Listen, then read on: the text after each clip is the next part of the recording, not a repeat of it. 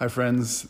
This is Ian McFadden, one of the pastors at St. Mo's, and it's good to be with you again on this little daily podcast we call Every Day with St. Mo's, hopefully helping to keep us connected to one another and rooted in Christ during this global coronavirus pandemic. One of our kids' favorite Bible stories is the story of the contest between the prophet Elijah and the prophets of Baal in 1 Kings chapter 18. And for those of you who are familiar with that story, well, you'll know it's um, essentially the question on the table is, is which God is real? Which God is worth following? And Elijah challenges the prophets of Baal uh, to, to build an altar and put a sacrifice on it, and then to uh, enjoin their God to send spontaneous fire to consume the offering. And they go first, and nothing happens for a long time. And then it's Elijah's turn, and he prays. And the one true God, the God of the Bible, uh, sends fire to burn up the offering. And it's, uh, it's this, you know, sort of feel good, obvious victory uh, in, a, in a power contest moment. And my kids love it.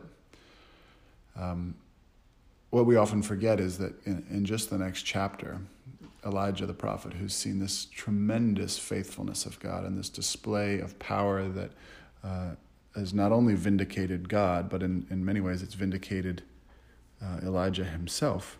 Uh, that, that prophet is then on the run, and he's hiding and afraid for his life and deeply isolated, uh, deeply lonely, and uh, and he says to the Lord, I'm the only one. I'm the only one left. Uh, this is 1 Kings chapter 19. And uh, he basically um, is ready for it all to end. And I don't know what your circumstances are uh, right now, but I know that a lot of us are feeling pretty isolated, um, feeling pretty cut off from normalcy and cut off from our social networks, uh, and and suffering, uh, some to greater degrees than others, uh, but nonetheless suffering. And in suffering, there's often uh, a compounding effect of isolation. And I just I, I want to put our fingers on that this morning and um, note it, uh, name it that you're suffering can feel isolating, and that isolating can compound the suffering. Uh, but also, then, uh, to remind ourselves from Elijah's story that God shows up to meet Elijah in the middle of his isolation in 1 Kings 19. And he says to him, verse 18, Yet I will preserve 7,000 others in Israel who have never bowed down to Baal. And so, uh, as alone as Elijah feels, he's in fact not alone. And it's his very suffering at the hands of Jezebel and Ahab and his faithfulness to God that connects him to 7,000 others. Maybe that's a, a helpful way for thinking about the suffering uh, that you might be experiencing even now the isolation that that in fact that connects you to others.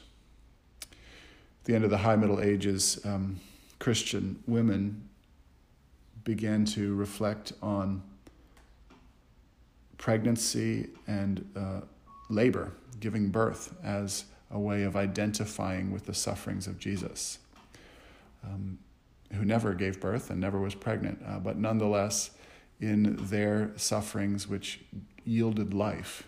Uh, they were able to uh, find great corresponding suffering in Jesus and to feel a greater degree of connectedness and identification with Him. In Hebrews uh, chapter 2, we're reminded that because God's children are human beings, made of flesh and blood, the Son also became flesh and blood. For only as a human being could he die, and only by dying could he break the power of the devil, who had the power of death. Only in this way could he set free all who have lived their lives as slaves to the fear of dying. We also know that the Son did not come to help angels, he came to help the descendants of Abraham. Therefore, it was necessary for him to be made in every respect like us, his brothers and sisters, so that he could be merciful and faithful as our high priest before God. Then he could offer a sacrifice that would take away the sins of the people. Since he himself has gone through suffering and testing, he's able to help us when we are being tested.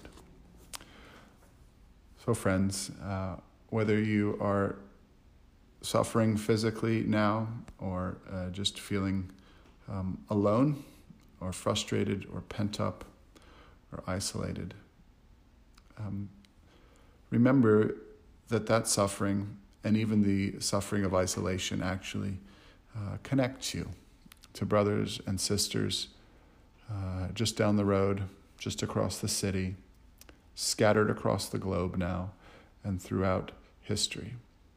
And even more importantly, what you are going through has been experienced by the one who loves you like you've never been loved.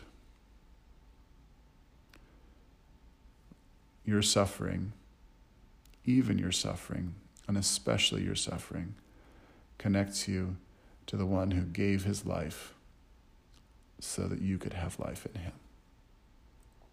Let me pray for us. Father, would you be present with us?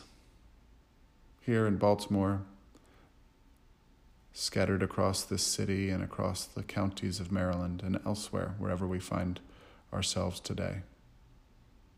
Would you remind us that we are not alone, that you are with us, and that even our suffering connects us to our brothers and sisters who have gone before us and our brothers and sisters now who similarly trust you around the globe. Father, we pray that you would help us to identify in our sufferings with Jesus, that you became a human and made yourself vulnerable to suffering and to isolation and to loneliness and to all of the weakness of being in a human body. Precisely so that you could experience what we experience and die in our place. So we pray this morning that we would feel the love and share the love that comes from having a Savior who has come in the flesh to suffer like us and to suffer at our hands. I pray this in Jesus' name. Amen.